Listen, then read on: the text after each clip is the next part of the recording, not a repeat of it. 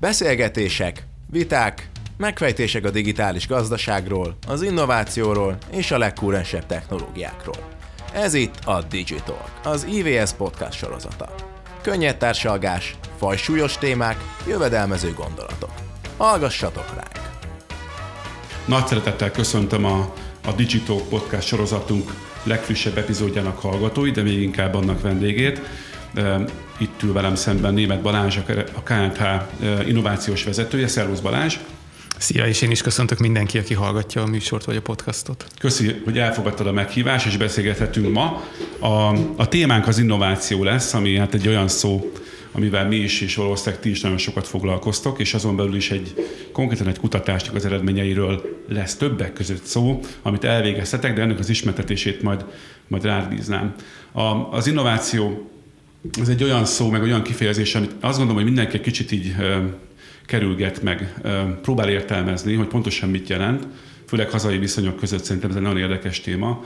Másik azért is, mert, és erre valószínűleg te is ki fogsz majd térni, nagyon sok olyan körülmény és dolog történt az elmúlt időszakban, ami nem csak az innovációt, hanem magát a digitalizációt is elég erősen érintette. És itt szeretnék kitérni a április 6-ai Smart konferenciánkra, ahol egyébként benneteket is nagy szeretettel várunk, és az innovációról is nagyon sok értelemben lesz szó.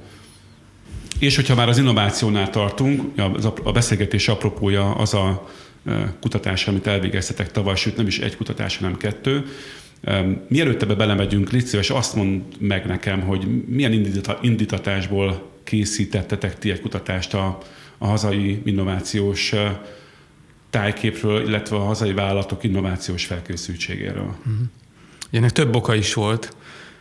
Igazából az egyik dolog, hogy minket nagyon érdekel ez a téma. Egyrészt, mint egy innovatív szolgáltató a KNH Bank, másrészt pedig az ügyfeleinknek egy jelentős része, akivel kapcsolatban vagyunk. Nekik is ez valahol része kell, hogy legyen a mindennapi életüknek. A másik, hogy azt gondoljuk, hogy ha Magyarország versenyképes akar lenni a jövőben, akkor ezen a területen mindenképpen erősíteni kell. Nem csak a szavak szintjén, hanem lehozni alkalmazásokra, use case vállalati szintre.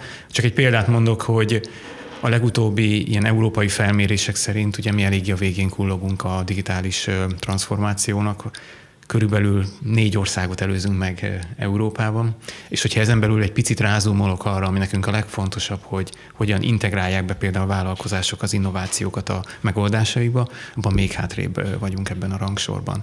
Végül, de nem utolsó sorban, nekünk az is fontos volt, hogy megpróbáljuk megfoghatóvá tenni az mhm. innovációt. Te is mondtad a bevezetőbe, hogy innovációról nagyon egyszerű beszélni a konyhában vagy a vasárnapi ebéd mellett, de hogy igazán megfoghatóvá tenni, hogy ez mit jelent, hol tartunk, jó irányba megyünk, nem megyünk jó irányba.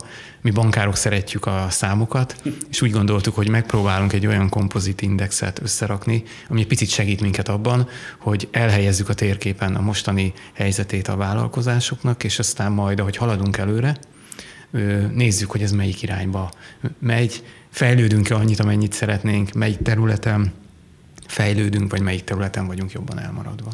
Ja, akkor tegyük tényleg kézzelfoghatóvá, vagy megérthetővé a kutatás szempontjából mi az innováció? Tehát mit tekintettetek ti a, a kutatásért? Gondolom ezek beszélgetések, vagy valószínűleg kérdőíves kutatások lehettek, vagy nyilván majd el is mondhatod, de hogy e, ezt mi, mi az, amitől egy vállalat mondjuk innovatívnak nevezhető? Ugye ez nagyon jó dolog, mert sokan az innovációt azzal kötik össze, hogy ötletelés. Szerintem nagyon sok embernek a fejébe ez van, hogy a brainstorming az leülünk, az sok kreatív ember leül, és a legkülönbözőbb ötletekkel jön elő, és ez nyilván a kiinduló pontja az innovációnak nagyon sok szempontból, de az innováció az én értelmezésemben a megvalósult megoldásokat jelenti. Amikor egy, például egy új technológiát, egy új lehetőséget, egy olyan megoldásra tud egy vállalkozás lefordítani, hogy az az ügyfeleinek valamilyen szempontból ö, egy, egy előremutató új megoldást teremt, és még azt el is tudja nekik adni, adott esetben pénzt tud érte kérni, hiszen a legtöbb vállalkozás nem non-profit jelleggel működik. Mi azt próbáltuk itt megnézni, két hullámban végeztük már el ezt a felmérést, és a jövőben is szeretnénk folytatni. Egyet tavaly tavasszal, egyet pedig tavaly ősszel, hogy egyrészt milyen aktivitás, milyen innovációs aktivitás van a vállalkozások körében. Ennek ugye két dimenziója van, egy picit visszatekintve, az elmúlt két évben milyen innovációkat valósítottak meg, vagy hogyan foglalkoztak ezzel, illetve jövőre tekintve a következő egy-két évben milyen várakozásaik vannak. Emellett próbáltuk azt nézni, hogy stratégiai szinten hogy kezelik az innovációt. Egyáltalán van-e valami képük arról, hogy az ő vállalkozásuknak mit jelent az innovációs megközelítés, hova szeretnének eljutni, milyen projekteket, kezdeményezéseket építenek föl, hogy épül föl a vállalati kultúrájuk, ami ezt támogatja, vagy kevésbé támogatja. És a negyedik dimenzió pedig ugye én azt látom, hogy az elmúlt tíz évben az innovációs törekvések 80-90 százaléka legalább az a digitális innovációhoz kötődik. Természetesen van más is, de ez a fő mondjuk ilyen ö, irányító vonal mögötte, ezért kiemelten kezeltük azt, hogy mit jelent nekik a digitális innováció, és ezt ők hogyan látják a vállalkozásuk szempontjából. High level, vagy fölülről nézve, ez volt a scope. Azt gondolhatnánk, hogy ugye az elmúlt két év pandémiás időszaka, mert erről sokat hallottunk, elképesztő módon felpörgette a digitális transformációs törekvéseket. Mindenki azt nézte, hogy hogyan lehet akkor mm. digitalizálni bizonyos folyamatokat, esetleg innoválni is, és akkor így laikusként, vagy akár nem laikusként is azt gondolhatnánk, hogy itt biztos az innovációs törekvések, vagy hát ahogy te fejezted ki magad, a befejezett vagy megvalósított innovációk száma is biztos, hogy alapodott, ehhez képest mit mutatnak egyébként a, a, ezek a felmérések, az első és a második hullám, milyen elmozdulások voltak az elmúlt, akkor a két évhez képest, meg ugye a két kutatás között el, eltelt időhöz mhm. képest? Alapvetően az látszik, és a, például a tavalyi két kutatás elég konzekvens ebből a szempontból. Azért azt az elén elmondanám, hogy ez két forduló volt. Uh-huh. Nyilván majd beszélgessünk négy-öt forduló után is, és akkor már lehet, hogy egy még megbízhatóbb képet tudok mondani. De ami jó hír, hogy a két forduló azért eléggé összecseng egymással. Tehát az látszik, hogy ö, nincsen egy ilyen 180 fokos fordulat 6 hónap alatt, mert akkor azért érdekes lenne megnézni az eredményét a kimutatásnak. Ami látszik, hogy ugye ez az index, amit mi összerakunk ezekből a számokból, ez egy teoretikusan mondjuk így, hogy 0 és 100 közötti index. A 100 azt jelenteni, hogy az összes gazdasági szereplő a topon van ebből a szempontból minden dimenzióban. Nyilván nem ez a helyzet, és nem is lesz ez a helyzet. Ez az index most 28-30 körül mozog. Uh-huh. Ha ezt én lefordítom egy ilyen konyha nyelvre, akkor ez azt jelenti, hogy körülbelül minden harmadik magyarországi vállalkozás kezeli nagyjából helyén az innovációs kihívásokat és a digitalizációt. Ezen belül persze nagy különbségek vannak, de, de nagyjából ez a kép. Ez összecseng az európai egyéb rangsorokkal és különböző kimutatásokkal. Ez egy olyan helyzet, hogy ebből el lehet indulni. Tényleg van egy réteg a gazdasági szereplőknek, akik ott vannak a, a szeren, és foglalkoznak vele, de azért ez nem egy, ez nem egy egészséges kép. Uh-huh. Amire te utaltál, hogy például a pandémiát hogyan látjuk, részterületeken vannak elmozdulások a pandémia miatt. Az egyik ilyen a, a pandémia és a munkerőpiaci helyzet együtt eredményezi azt, hogy sokkal több vállalkozás foglalkozik, szerintem sokszor kikényszerített módon automatizációval, kiváltani az emberek munkáját gépekkel, ez nagyon jól látszik, illetve elsősorban ez szerintem 2020-ra volt leginkább jellemző, hogy a pandémiás első hullám után elsősorban a kereskedelmi cégek területén ez a weben való megjelenés, webshopoknak az alkalmazása, a különböző beszállítókkal és ügyfelekkel a weben keresztüli kapcsolattartás, ne adj Isten később valamiféle mobil applikáció irányába való elmozdulás, ahol ez releváns, uh-huh. ez látszik. Uh-huh. Tehát akkor, a, ha jól értelmezem, részterületeken, bizonyos iparágokban volt valamiféle innovációs előrelendülés, de, de akkor ilyen átfogó, vagy, vagy az, mondjuk az alapokig leérő innovációs hatások akkor nem történtek. Nem, legalábbis egyenlőre ez nem annyira látszik. Azt tudni kell, hogy az innovációs történet az általában hosszabb távon érzékelhető. Ugye ezt próbáljuk mindig mondani azoknak a vállalatoknak is, akik adott esetben ezt nem helyén kezelik. Például ebből visszajött az, hogy azért 50%-a a magyarországi vállalkozásoknak úgy gondolja ma, hogy a digitális transformáció nem releváns számára. Uh-huh. Ami azért elég ijesztő, én azt gondolom. Ez ki van zárva a mai világban, hogy ilyen sok vállalkozás ezt elmondhatja magáról.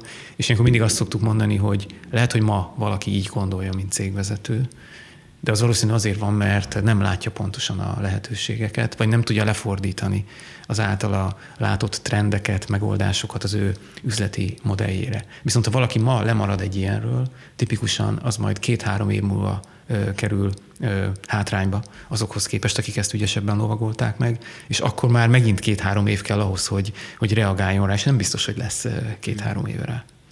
Igen, egyébként ez a beszélgetés azért is jó, és ugye ezt nem beszéltük meg, vagy nem volt benne a tervekben, de tényleg így van, hogy, hogy abszolút összecseng az IBS kommunikációjával. Mi is erre buzdítjuk a, a tagcégeket, és azért jók ezek a felkutatások, mert ugye ugyanezt erősítik meg. Mi is azt mondjuk, hogy hogyha a digitális megoldásokkal a, a ezzel a sokat emlegetett átalakulással nem foglalkoznak a cégek, akkor ugye a versenyképességben rossz helyre kerülnek, és a, azt az esélyt valahol elszalasztják, amivel előre tudnának lépni. És aki viszont megragadja ezt az esélyt, annak viszont egyfajta gyorsítópályát jelent, hiszen ugye több-több folyamatát és a hatékonyságát is föl tudja gyorsítani. Azt mondd meg nekem, légy szíves, hogy már beszéltünk itt iparágakról, egyrészt maga a kutatás milyen terepen zajlott, ugye pontosan milyen cégek szerepeltek ebben, és főleg az érdekelne, hogy ez a kérdés második fele lesz, hogy iparágakra lebontva tudsz-e jellegzetességeket mondani, hogy hol, azért hol lehet érezni aktivitást ezen a területen, hol, hol nem, és akkor még beleteszek még egy alkérdést a kérdésbe. Próbálom megjegyezni. Próbáld megjegyezni, de majd fogok segíteni, hogy cég méret tekintetében mi a helyzet. Aha. A maga a felmérés az minden egyes hullám esetében szektorfüggetlen, igazából a kicsit nagyobb vállalkozásokra, közepes és nagyobb vállalkozásokra fókuszálunk, ezt úgy értsd, hogy 300 millió forinti éves árbevétel feletti uh-huh. cégeket kérdezünk meg, és amit lehet látni az eredményekből, amit kérdeztél, egyrészt az látszik, hogy nagyobb cégeknél nagyobb az innovációs hajlandóság, és sikeresebben is vezetnek be innovációhoz köthető termékeket, és az nagyon jól látszik szintén, hogy aki hajlandó erre áldozni, azok között nagyon sokan mondják azt, hogy 10-20 százalékát már most a bevételüknek ezek az innovatív megoldások vagy termékek adják. Tehát az látszik, hogy ha valaki csinálja, akkor egészen jó, nagyon rövid távon is akár az eredményekre kiható megoldásokat lehet látni. Szegmens vagy szektor szempontjából érdekes, hogy a különbségek szerintem kisebbek, mint sokan várnak, hiszen minél több, minél átfogóbb egy ilyen felmérés, nyilván annál többféle profilú céget lehet egy szektoron belül is megkérdezni.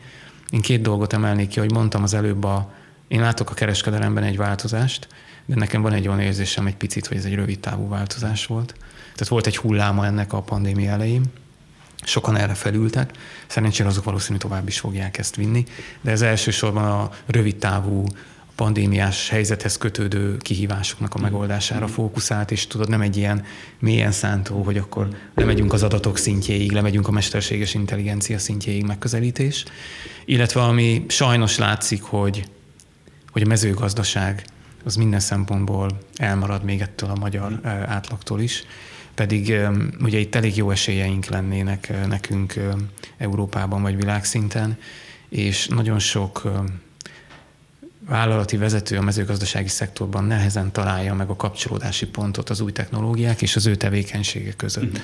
Egyrészt nyilván nagyon sok cég nagyon sikeresnek gondolja magát, most is, tehát úgy vél, hogy ez a modell működik enélkül is. Másrészt pedig talán majd azt, azt kell erősíteni, hogy hogyan lehet ezeket a cégvezetőket, vagy döntéshozókat, nem biztos, hogy a cégvezetőt, összekötni olyan különböző startupokkal, kisebb szervezetekkel, akik megmutatják azokat a use case-eket, amik adott esetben relevánsak lehetnek nekik, és föléleszti ezt az első kis szikrát, igen, hogy elinduljanak ebbe az irányba, hiszen elképesztő lehetőségeink vannak a mezőgazdaságban, élelmiszeriparban, ezt jobban ki kellene használni. Nem olyan régen egyébként járt itt nálunk a, az egyik legnagyobb, vagy hát nem az egyik legnagyobb, abból csak egy van, tehát a, a, a nagy ö, malom cégek közül az egyik, itt a vezetője beszélt egyébként hasonló témákról, és nagyon tanulságos volt, mert, mert valóban ő úgy fogalmazott, hogy ebben az iparágban nem is, ért, nem is tudják, hogy mi ez, hogy miről beszélünk. Ettől függetlenül elég nyitott egyébként az újdonságokra, és keresi azt a lehetőséget, hogy egy, most képzelj egy, egy, egy malmot, ahol, ahol a liszt készül, és mm. a gabona, tehát tudjuk, hogy mi ez a folyamat, és hol lehet ott digitalizálni, könyörgöm. És nyilván ez a jobbik eset, vagy ez a jobbik ö, szenárió, amikor egy cégvezető fölismeri, hogy ő bármennyire is hagyományos iparágat képvisel, bármennyire is első ránézésre messze van a, az innovációnak nevezhető tudom, bevezetésektől, mégis törekszik rá. Szerinted hol van ebben a kulcs, vagy hogyan lehet, mert most erről beszélgetünk egy kicsit, hogyan lehet valahogy mégis jobban ösztönözni ezeket a cégeket, hogy higgyék el, hogy mondjuk egy, nem csak egy szoftverfejlesztő cég tud innoválni, hanem egy annyira idézőjelben hétköznapi dolgokat előállító készítő cégnél is van rá lehetőség, amiről, amiről nem gondolnánk, hogy van. Uh-huh. vannak erre valamilyen um, praktikák, te mondjuk, mint innovációs vezetőként mit javasolnál mondjuk egy ilyen cégvezetőt? Most egy kicsit a tagunknak, tagjainak is akarnék Aha, szólni persze. ezzel. Én azt gondolom, hogy a, alapvetően az innováció az egy mindset, tehát egy hozzáállás leginkább. És hogyha egy vállalat vezetői körében ez nem olyan erősen van jelen, bármilyen okból kifolyólag, akkor először meg kell próbálni megtalálni azokat a motivációs tényezőket, amivel ezt a hozzáállást lehet megváltoztatni. Nem tudom, hogy ez a vállalatvezető, tulajdonos, adott esetben bizonyos döntéshozók, akik eh, egy stratégiai, hogyha egy nagyobb cégről beszélünk, egy stratégiai vezető, ami mindenképpen fontos lenne, hogy lehozni az innovációt arra a szintre, ami nekik releváns. Ezért mondom, hogy keresni kell azokkal a kapcsolatokat, akik ilyen use case tudnak hozni. Uh-huh. Akik azt tudják mondani, hogy figyelj, a mezőgazdaságban, hogyha te egy malomiparban dolgozol, a világban már számos helyen uh-huh. alkalmazták ezt vagy azt, ez ezzel jár, ez körülbelül ekkora hatékonyságnövekedést fog hozni, vagy minőségi javulást fog hozni, és ez neked itt meg itt fog segíteni. Uh-huh. Mert azért ez az a nyelv, amit egy cégvezető megért. Uh-huh. A fancy technológiai, innovatív dolgokat, Igen. azt nem biztos, hogy annyira mindenki fogja. Ráadásul azért a végén pénzről beszélünk. Az, hogy elfogadni például azt, hogy vannak olyan innovatív dolgok, ahol megpróbálunk valamit, belevágunk ilyen kísérletezésbe, három darabból kettő bejön, három darabból egy jön be, de az is elég. Ez is egy olyan mentális változás nagyon sokszor. Én tudom, mert én egy nagyon nagy ö, vállalatnál dolgozom szintén, ott sem könnyű ezt ö, elfogadni, hogy akkor kísérletezzünk ezzel. Mert ugye rögtön jön az, hogy oké, okay, számoljuk ki a business case-t. Oké, okay, van business case mögötte? És ezek nem mindig ilyen gramra kicentizhető business kézek. Mondjuk, ami most szerintem még jó lehet, hogy azt látják egyre többen, ugye én egy bank szempontjából látom a dolgot, hogy a, a fenntarthatóság az most nagyon erősen bejön a képbe. Uh-huh. És ez olyan szinten, hogy például egy vállalkozás mennyire fog hozzáférni forrásokhoz. Uh-huh. Ugye egy bank kiket finanszírozhat egyáltalán a jövőben.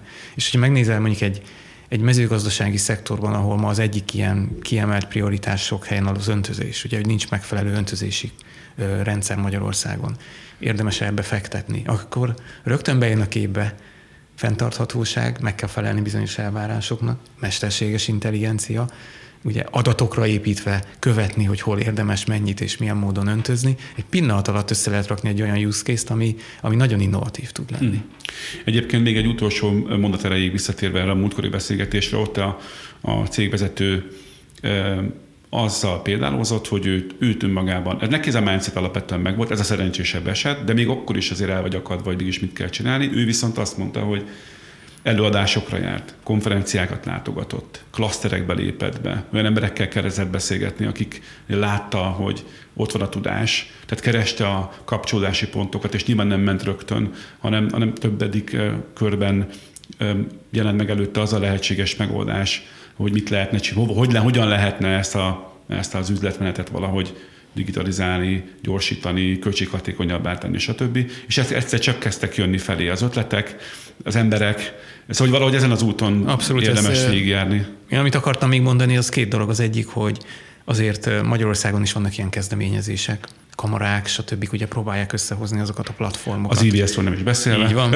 pontosan ti is, ami, ami szerintem nagyon sokat tud ebbe segíteni, hogyha azt megfelelően használják a vállalatvezetők, illetve én személy, személyesen, ami nekem nagyon nagy segítség, az internet az egy óriási segítség, tehát hogyha az egyetlen dolog, ami kell nyilván hozzá, az egy nyelvtudás, de az internet elképesztően jó tárháza annak, hogy a legkülönbözőbb helyzetekben, meg esetekben tevékenykedő vállalkozásoknál is meg lehet találni azokat a konkrét példákat, hogy ezt hogyan lehetne hmm. esetleg ügyesebben használni. Én magam rend, rendkívül sokat használom a, az internetet arra, hogy például megértsem azt, hogy egy pénzügyi szolgáltatónak mit jelentenek azok a trendek, amik éppen felmerülnek, illetve ami a legnehezebb szerintem vállalatvezetőként, döntéshozóként, hogy mi az, ami egy igazi trend, és mi az, ami egy hype. Uh-huh. Tehát ugye az innovációban ez, ez egy nagyon nehéz dolog. Nem tudom, emlékszel rá, mondjuk néhány évvel ezelőtt volt ez az Internet of Things. Ugye már már mindenhol, a, még a füledbe is kéne egy szenzornak lenni az akkori proféciák szerint. Nyilván halad a dolog, de sokkal lassabban. Ugyanilyen volt az önvezető autók, ugye már, már nem tudom, 50%-ban önvezető autókat kellene eladni a piacon, sehol nincs nyilván, és lehet, hogy nem is lesz. Tehát, hogy ezt szétválasztani egy vállalatvezetőnek például, hogy akkor érdemes erre ráülni, mert ez hoz nekem valamit, vagy a másikra nem, mert az nem, ez nem egy egyszerű dolog.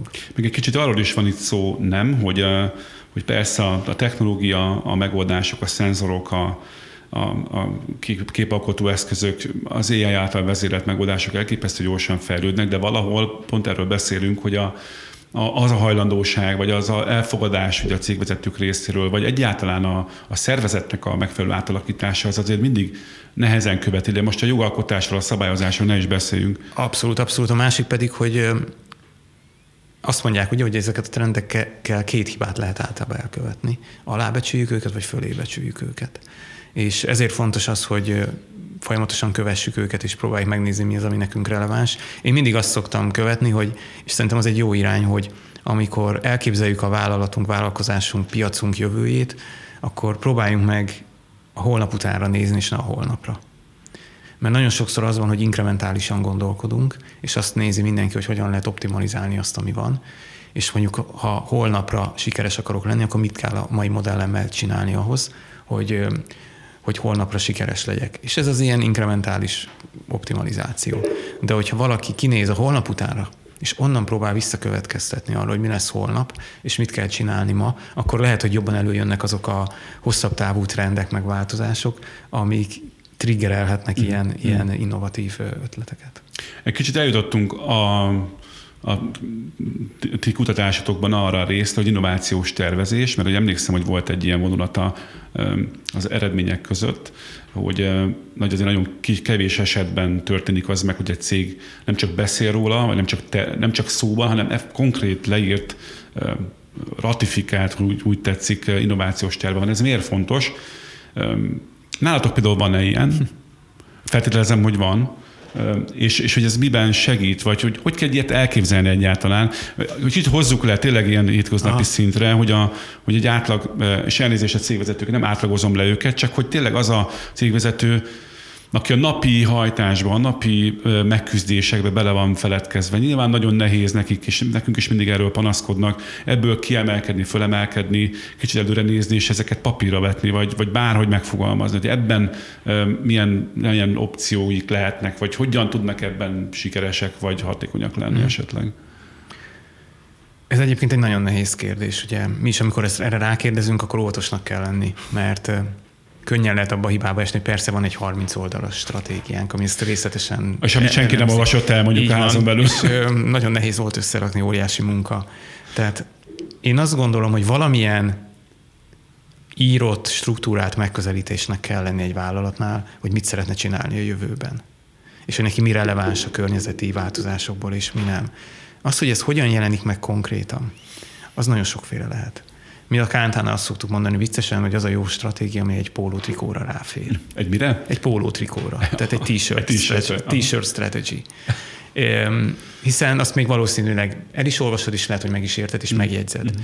De lefordítani akciókra, aztán természetesen egy menetrendre a következő évekre, az az, ami igazán fontos. Mm. Tehát, ha egy vállalatnál az látszik, hogy egyáltalán képben vannak a trendeket illetően, és van egy határozott képük, hogy ők hova fognak eljutni két-három év múlva, vagy ott esetben öt év múlva, akkor én azt gondolom, hogy annak van egy vállalati innovációs stratégiája és elképzelése, hogy ez megjelenik egy nagyon szép három oldalas dokumentumban, vagy egy 12 oldalas PPT-ben, vagy egy 120 oldalas uh-huh. senki által nem olvasott Word dokumentum, ez a rosszabbik eset. Uh-huh. Uh-huh. Ez nekem egy picit már másodlagos. Uh-huh. De hogyha tényleg, ahogy te is mondtad, hajlandóak arra, hogy energiát szánjanak arra, hogy leülnek és a jövőről beszélnek, mert nem egyszerű erre időt találni, valljuk be.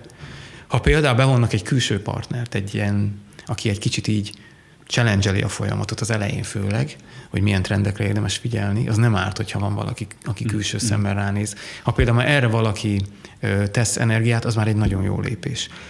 Most a felmérések azt mutatják egyébként, hogy a vállalatoknak egy elég jó önképe kezd kialakulni, mert kb. fele-fele mondja azt, hogy ő innováció szempontjából az átlag alatt, vagy az átlag fölött van. Uh-huh. Ez egy eléggé jó kép. Természetesen többen mondják azt még mindig, hogy van egy jó írott stratégiájuk, mint amennyi után aztán tényleg kiderül, hogy, hogy kezeli a, az innovációs kihívásokat, de az látszik, hogy azért aki nem foglalkozik vele, még ott is kezd felmerülni az a fajta ránézés igény, hogy de miért nem foglalkozunk mm. ezzel, ezzel pontosan. Úgyhogy én nem fordítanám le az innovációs stratégiát ilyen konkrét megoldásra, hogy akkor van egy template, mm. kérdezd meg a McKinsey-t, és ő biztos ad neked eh, négy oldalt, hogy hogy csináld. De hogyha beleteszi az energiát valaki, akkor biztos, hogy abból kijön olyan dolog, ami, amire azt lehet mondani, hogy igen, ők foglalkoznak azzal, hogy mi lesz az ő cégükkel a jövőben. Elhangzott egyébként már pár, a Teszából egyébként pár olyan kulcs szó, amiről kicsit beszéljünk, mesterséges intelligencia, big data, automatizáció, és tegyük egy kicsit azt tisztába, hogy ez jelenti-e az innovációt? Miért, ez, miért ezeket mondjuk akkor, amikor az innovációról van szó? De vagy egy olyan iparágban, ahol mondjuk az automatizáció nem értelmezhető, akkor ott, ott egyébként mi, mi az innováció? És kicsit megint visszatértünk egyébként az origóhoz, de egyébként ez nem baj, mert, mert pont ez a lényeg ennek a beszélgetésnek. Tehát persze egy bank esetében egy automatizáció, ügyfélszolgálat, stb. egyéb különböző repetitív dolgok kiváltásra alkalmas de mi, mi lehet még? Ugye mi három ilyen trendre fókuszáltunk rá most. Az fontos, hogy miért foglalkozunk a trendekkel. Ahogy mondtam, az, az nagyon fontos, hogy ha csak úgy van valami nagyon érdekes dolog, de még az messze van a valóságtól, és nem tudjuk hozzákötni a vállalatok életéhez, az szerintem nem igazán releváns. Az mhm. maximum ilyen kreatív startupoknak lehet érdekes elkezdeni gondolkodni rajta. És mondok egy példát, Ma egy vállalkozás számára szerintem a kvantum számítógép még egy érdekes dolog, amire érdemes figyelni, de még nem nagyon tudod lefordítani, hogy holnap milyen projektet indíts el, amiatt, mert kvantum számítógép mm. lesz. A mesterséges intelligencia már nem ilyen. Millió use case van ehhez kapcsolódóan. Ha mondjuk igénybe veszed a, például a KNH banki szolgáltatásokat, te használsz minden nap több mesterséges intelligenciára mm. épülő megoldást. Tehát ezért fontos az, hogy a trendekből azokat emeljük ki, ami már lefordítható arra a szintre, ami releváns egy vállalkozásnak. Az automatizáció, az látjuk, hogy jelenleg egy, egy nagyon fontos terület, de ebben lehet egyszerűen csak gépesíteni is. Ami nem olyan nagy innováció egyébként, bár egy nagy lépés egy vállalkozás életében, de amikor az automatizáció már olyan eszközök automatizálását jelenti, vagy olyan folyamatok automatizálását jelenti, ahol nem csak egyszerűen leképezed egy robotizált folyamatban azt, ami van, hanem beépítesz mögé intelligens megoldásokat, az már mindenképpen innováció. Jelenleg a felmérések szerint a magyarországi vállalkozásoknak körülbelül 10 és 20 százalék között van az az aránya, de inkább 10, akik ezeket a nagy trendeket úgy gondolják most, hogy meglavagolják.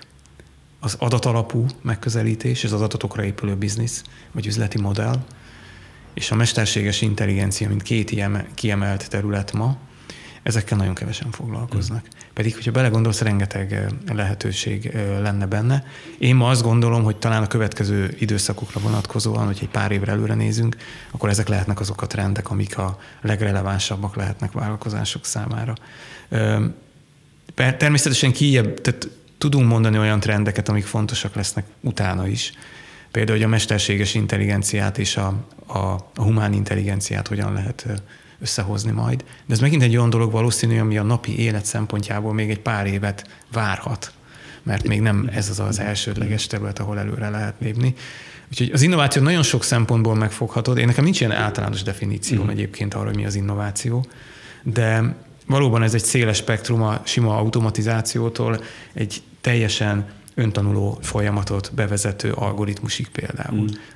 Sok minden lehet, ezt minden vállalatnak saját magának kell dönteni, mi az, ami releváns. Kicsit azért is akartam ezt piszkálni, ezt a dolgot, mert hogy egy, egy egyszerű, vagy mondjuk alapvetően nem egy natív digitális alapon nyugvó iparágban, mondjuk egy mindig ilyenkor a pékségeket, meg ilyeneket szoktunk felhozni példaként, nekik is meg kell találniuk ugye azt, a, azt az utat, vagy azt az innovációs lépést, ami, ami náluk alkalmazható, és az is lehet akár AI, de akár bármi más is, tehát akár lehet egy, egy szoftverbevezetés, vagy egy, vagy egy, Abszolút. Nem, egy, egy olyan nyilvántartási rendszer, ami mondjuk kiváltja egy ember munkáját, mert nem kell neki ott állni és pötyögni a betűket, hanem valami, valami ezt helyettesíti. A, a, van egy ilyen trükkös kérdésem neked, hogy egyébként a KNT maga egyébként részt vette ebben a felmérésben. Tehát, hogy ti, ti, ti adtatok ezekre válaszokat. Hogy ez hogy van ilyenkor, hogy ez, hogy ez nem? Nem, ez nincs benne a felmérésben, de ezekre az összesre tudom a választ, nyilván még, még többre is. Én egyébként azt gondolom, hogy Magyarországon a, a bankszektor az eléggé élen jár. Ugye a ez lett volna a második kérdésem, hogyha a bankszektort megnézzük, akkor azt feltételezem azért a, a, az innovációnak igen erős szerepe van, viszont akkor nem is azt kérdezem, hogy, hogy van-e vagy nincs de hogy miért. Tehát miért pont ez a terület van elég komoly lendületben egyébként Magyarországon is, meg szerintem gondolom ez azért alapvetően globális Abszolút. jelenség. Ez semmi, semmilyen szempontból sem lokális jelenség. Ezen sokat szoktam én is gondolkodni egyébként, hogy miért a pénzügyi szektor lett például az az egyik terület, amelyik ebben élen jár. Ugye az egyik dolog, hogy valljuk be őszintén azért a pénzügyekkel nem szeretünk foglalkozni. Egyrészt a pénzügyeknek van egy olyan része, ami beépült a napi életedbe. Nagyon kevés szolgáltatás van, amit olyan gyakran veszel igénybe, mint egy pénzügyi szolgáltatás. Nem tudom, hányszor fizetsz egy nap például a telefonoddal vagy a kártyáddal, de ez beépül így a mindennapi életbe, ezért nagyon kevés időt szeretnél rá, szerintem. Nagyon egyszerű megoldásra vágysz. Mm. És a, a pénzügyi kérdések 90%-a egy magánszemély számára legalábbis, az olyan helyzet, ahol ő egyszerűen minél gyorsabb és egyszerű megoldást szeretne, és minél inkább az élet más számára naposabb mm. dimenzióira tölteni vagy költeni az idejét, és valószínűleg ez az egyik dolog, ami nagyon megváltoztatta azt a képet, hogy ha már lehet, akkor itt az, az, az emberek, az ügyfelek, én azt látom egyértelműen, nagyon nyitottak arra, hogy ezeket használják is. Mert mm. ugye az egyik legnagyobb frusztráció az innováció, bevezetsz valamit, és nagyon kevesen használják. Szerinted nagyon jó ötlet, uh-huh. tök jól megcsináltad, jó a UI, jó a UX, minden, hát nem jönnek, uh-huh. nem használják. És én azt látom, hogy a bankszektorban legalábbis a mi tapasztalatunk az, hogyha ügyesen egyszerű megoldásokat dolgozunk ki digitális vonalon, akkor nagyon gyorsan használják az ügyfeleink nagy uh-huh. része is. Uh-huh. És én azt is szeretném egy kicsit így eloszlatni, hogy ez a, ez a nem tudom, 12 diplomás, 24 éves és már 12 éves kor óta youtuberező embereknek a hobbija. Az 50, sőt a 60 év feletti ügyfeleinknek is a nagyobbik része már alapvetően digitálisan van kapcsolatban a KNH-val. Mm. Tehát ez ma már demokratizálódott abszolút, mm. és mindenki igyekszik használni ezeket a megoldásokat. Úgyhogy valószínűleg ez az egyik oka annak, hogy a világban a, a pénzügyi vonalon és a bankszektorban ez a fajta innovációs vonat ez elég gyorsan szágul. Tehát azt mondod, hogy a, elsősorban ugye az ügyféloldali igények pörgetik ezt, Igen. mert azt lehet egyébként tényleg érzékelni, hogy a, azért a, a vásárlók, ügyfelek elég türelmetlenek, akkor, hogyha bizonyos folyamatok lassúak, nem működnek. Egyébként ezt magamról is el tudom mondani, hogyha egy banki alkalmazásban mondjuk három másodpercnél tovább malmozik ott valami, ha már a malmokról beszéltünk, vagy homokórázik valami, akkor már kész vagyok, hogy ez mi, mi, mi történik, pedig hát az életemben azért olyan sok idő nem telt el, és feltételezem, hogy ez valaki ennek hangot is Tehát, hogy van egy nyomás a Abszolút. bankok felé, hogy ez oda teszem, pittyenjen, működjön, ne kelljen várni egy pillanatot sem. És a másik pedig, hogy tudod, ebben ezek a big tech cégek, ugye nagyon nagy jelentőségük volt, hogy kialakítottak egy várakozást az emberekben. Mm. Egy mhm. elvárást is egyébként mm. szerintem a minőséget illetően, meg a szolgáltatásokat illetően, de ahogy látják ezeket a nagyszerű ötleteket, amiket mondjuk kidolgoz egy, egy Google, egy Apple, vagy egy Amazon, nyilván ezek beépülnek a, az elvárásrendszerbe, és hogy te is mondod, ez egy nagyon nagy kihívás, mm. hogy elképesztően megnövekedett a, mi egy belga ö, anyabankkal ö, vagyunk, ugye, elég jól ismerem a belga piacot is, hát ott valami nem működik, akkor az összes ember azonnal a Twitteren van, és írja a, kom, a, a panaszát, hogy már három Magyarországon másod... is egyébként szerintem. Igen, itt Így, is. Csak nálunk a Twitter buborék az jóval kisebb. Nálunk Twitter nincsen, nálunk mondjuk Facebook van inkább, Igen. vagy valami hasonló, Igen. de elképesztően beépült a, az embereknek a várakozásába az, hogy minden azonnal van. Uh-huh. Ez a generation now, ugye, tehát, hogy én nem várok semmire, én azonnal szeretném lehetőleg a mobiltelefonom segítségével elintézni azt is, hogy házat építsek, vagy nem tudom. Tehát hihetetlen gyors ez a, ez a mhm. fejlődés, és ez egy nagy kihívás, hiszen azért a bankok azok nem tech cégek voltak annak idején, mhm. sőt, nagyon nem, azt kell, hogy mondjam. Úgyhogy most hirtelen mindenki, én is, az időm nagy részét 80%-át azt IT-s problémákkal, feladatokkal, projektekkel költöm, a maradék 20%-a meg körül az emberekkel. Igen, Tehát nagyjából igen. ez az aránya a mai, a mai világban. És feltételezem, hogy a bankok esetében is nálatok is ugye az az egyik legnagyobb kihívás, és ezért beszélünk az IT-ról, meg a programozásról, meg ennek a jelentőségéről, hogy át kell állniuk ugye a régi valamilyen módon már ugye korszerűtlennél vált rendszerekről egy modernre, újabb alapokra, és hogy ez a, ez a fajta átállás, amit ugye mindig valahogy valaki megsínlik, mert ugye vagy a bank várakoztatja meg a, a, az ügyfelét, vagy az ügyfelek türelmetlenkednek, szóval ezeket hogy, hogy éli meg a szektor, tehát ezek, ezekre hogyan lehet felkészíteni. Tudom, ez egy külön műsorról is, is kitehetni ugye ez a téma, de ti ezen az ugráson már feltételezem túl vagytok, tehát ugye a, most arra gondolok, hogy alkalmazás alapú gyors rendszerek, Nyilván áttérben nem tudom, hogy milyen fejlesztések vannak. Nagyon, nagyon egyszerű a dolog, sajnos nem vagyunk túl rajta, mi sem, meg más se. Uh-huh. Amit csinálunk, meg mindenki más is, meg sokan, hogy minél jobban leválasztani. Most már vannak olyan technológiai irányok, hogy minél jobban leválasztani a digitális frontend oldalát a, a szerviznek, a szolgáltatásainknak, uh-huh. és aztán a jóval nehézkesebb monolit backend rendszereket. Uh-huh nincsen arra kapacitás és lehetőség, hogy ennyi idő alatt uh-huh. egy nagy, szofisztikált rendszereket uh-huh. üzemeltető pénzügyi szolgáltató ezeket egy az egybe lecserélje. Sőt, hozzáteszem egyébként, ez nagyon meglepő, de nem is biztos, hogy megvannak erre a jó megoldások uh-huh. a, uh-huh. a piacon mindig. Tehát ez egy nagy kihívás, hogy, hogy ezt a kettőt hogy, hogy éleszted úgy össze, hogy amikor te használod a szolgáltatásainkat, akkor lehetőleg ne nagyon láss abból semmit, hogy azért ez az architektúra, ami egy banknál van, ez távolról sem tökéletes, és távolról sem arra lett kitalálva, hogy az összes pénzügyi tranzakciódat 5 másodpercen belül csináljuk meg, mint ahogy ugye most ahogy, csináljuk. Ahogy erről beszélünk. Meg hát van egy verseny, olyannak szintén komoly jelentősége van, hogy ugye ki lép előbb, vagy ki tudja azt a bizonyos szolgáltatást nyújtani előbb, amit, a, amit egyébként a, a vevők kínálnak. Ez is hajtja abszolút, ezt, abszolút. A, ezt a fejlesztési tempót. Magyarországon ugye a bankszektor szempontjából nyilván ebből a szempontból ez egy kedvező helyzet, hogy nem kettő bank van, uh-huh. hanem jóval több. Ez egy nagyon erős versenyhelyzet.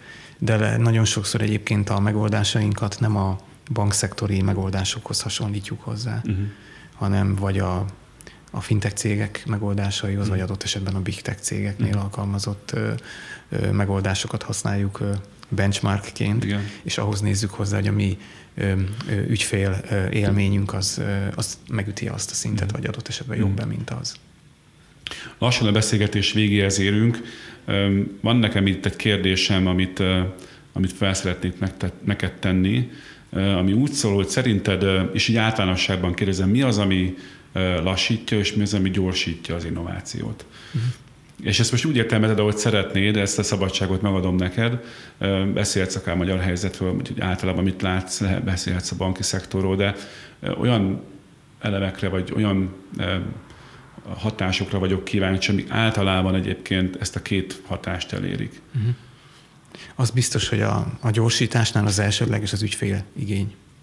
Tehát, hogyha azt látjuk, hogy elmegy mellettünk a a piac, hogyha nem csináljuk meg ezt vagy azt, vagy nem foglalkozunk azzal, hogy megoldást keressünk valamilyen ügyféligényre, az mindenképpen egy, egy olyan, ami elképesztően tudja gyorsítani uh-huh. a, az innovációs megoldásoknak a kialakítását és piacra dobását. Én azt látom, hogy sok olyan terület van, akár a pénzügyi szektorban lévő szolgáltatásoknál, ahol egy pillanat alatt elment a, a piac abba az irányba, hogy egyszerű, gyors, azonnali megoldásokat lehessen bevezetni, úgyhogy ez mindenképpen gyorsítja. Most mondanám viccesen, hogy egy jó nagy budget az nagyon tudja gyorsítani az innovációs megoldásokat, de, de ez mindenképpen hozzájárul. A lassító oldalon én, amit kiemelnék, az egyrészt a vállalatoknak a, a végrehajtó képessége nálunk is, nyilván mindenütt ez megjelenik. Itt több dologra is gondolhatsz, egyébként nem olyan egyértelmű nyilván, van egy változás mennyiség, amit végig tudsz vinni szerintem egy, egy vállalat esetében, és vannak olyan területek, ahol ez egy tanulási folyamat, tehát bizonyos képességeket, kapacitásokat meg tudsz venni a piacról, de valamiket neked kell uh-huh. kialakítani, és ezek nem mindig sikerülnek egyik pillanatról a, uh-huh. a másikra ö, megvalósítani őket.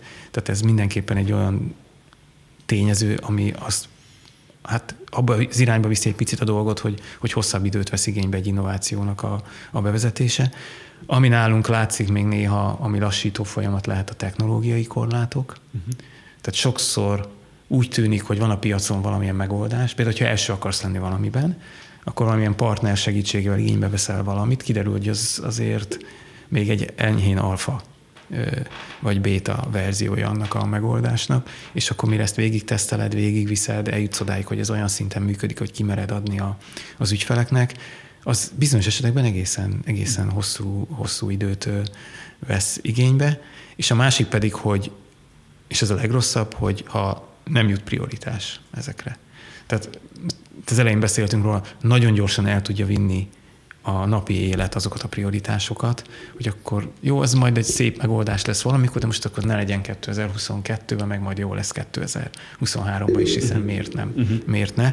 Úgyhogy ez mindenképpen még tudja lassítani. De én az elején azt mondtam neked, és én most is visszatérnék ehhez, hogy az innováció az egy mindset. Tehát a leges leggyorsabb és a leges legerősebb gyorsító tényező, hogyha a gázpedált keressük az innovációhoz, az a menedzsment. Uh-huh. Ha a menedzsment ennek az élére áll, a menedzsment ezt folyamatosan nyomja, milestone vannak, határidők vannak, komolyan végigviszi az egész szervezeten, hogy ez gyorsan, megfelelően menjen, akkor kialakulnak mögötte azok a folyamatok, nem tudom, lehet használni mindenféle buzzword agilis megvalósítás, stb., amik majd segítenek abba, hogy, hogy ezeket piacra dobjuk. De a legjobb dolog az az, amikor azt hallod az ügyfelektől, hogy ez mennyire jó. Mm az összes embert az egész szervezeten belül semmivel sem lehet jobban ö, motiválni szerintem, mint amikor visszajön az ügyfelektől az a visszajelzés, hogy wow, ez tényleg egy nagyszerű dolog lett. Legyen ez a végszó akkor. Nagyon szépen köszönöm a beszélgetést. Remélem, hogy ebben a, azt hiszem, egy bő fél órában elég sok hasznos infót, meg talán útmutatást tudtunk adni a kutatásotokon keresztül abban, hogy mi a titka valahol az innovációnak, és, és annak is örülök, hogy így a banki szektor oldaláról egy picit meg tudtuk világítani, hogy ott milyen kihívásokkal és küzdöttek, és milyen célok felé haladtok. Német Balázs, a KLTH fejlesztési vezetője volt a vendégem. Nagyon szépen köszönöm, hogy itt voltál. Én Horváth Balázs vagyok, a Digital Podcast házigazdája, és ez a Digital Podcast legfrissebb epizódja volt. Köszönöm szépen mindenkinek, aki meghallgatta. Találkozunk hamarosan. Sziasztok! Szia, Én is köszönöm. Sziasztok! Ez volt a Digitalk, az IVS podcast sorozatának legfrissebb kiadása. Ha mindent tudni akarsz a digitális gazdaságról, az innovációról és a legújabb technológiákról, akkor kövesd a műsort az IVS platformjain. A műsorral kapcsolatos észrevételeket, ötleteket a digitalk.ivs.hu e-mail címen várjuk. Hamarosan újra találkozunk.